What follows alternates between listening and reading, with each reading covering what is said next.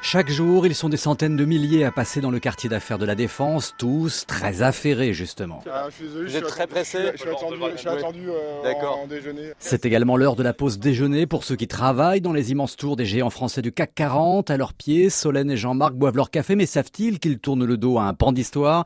Ils acceptent d'y jeter un coup d'œil, mais il faut se pencher depuis une passerelle. Ah oui, C'est d'accord. ça, j'avais jamais vu. C'est vrai qu'il est un peu caché.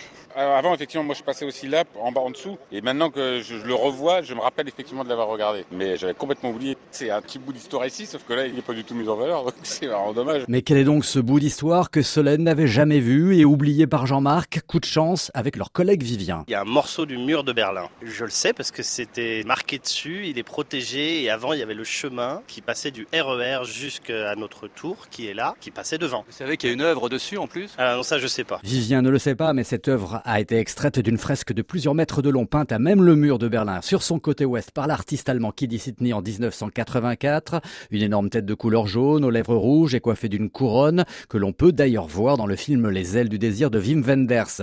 Jouant au chat et à la souris avec les gardes frontières est-allemands, de jeunes artistes s'emparent du mur qui leur fait face pour s'exprimer, et dans le bouillonnement des années punk, Kidi Sidney n'est pas seul. Des Français sont là aussi, comme Thierry Noir, il le raconte à nos confrères de France Culture à Berlin en 2013. J'ai habité vraiment devant le mur. C'était un endroit gardé jour et nuit par euh, des soldats. C'est pour ça que j'ai eu l'envie physique de faire quelque chose contre ce mur. Et la seule façon de, faire quelque chose, c'était de peindre le mur. Et euh, ça a changé ma vie. Le mur n'était pas la frontière. Le mur a été fait environ à 5 mètres derrière la vraie frontière Est-Ouest. Donc en peignant le mur, on était déjà à Berlin-Est. Des graffitis des débuts, dès les années 60, le mur devient dans les années 80 l'un des terrains d'expression les plus emblématiques du street art. La géographe spécialiste des frontières, Anne-Laure Amiyassari. Il y a quelque chose de très intéressant qui se passe sur le mur de Berlin à l'époque, c'est qu'il y a des gens qui, par le fait qu'ils peignent et qui se font un style sur le mur, comme Thierry Noir, vont devenir mondialement connus. Le mur de Berlin va être un lieu emblématique et de polarisation du street art de dernier quart du XXe siècle. 9 novembre 1989, à coups de pioche, de masse ou de marteau, les Berlinois font tomber ce mur qui coupe leur ville en deux depuis 28 ans. Un an plus tard, 250 segments en béton préfabriqués, haut chacun de 3 mètres 60 pour 1 mètre 20 de large et d'une profondeur de 22 cm sont démontés et vendus aux enchères par le maire de Berlin-Est.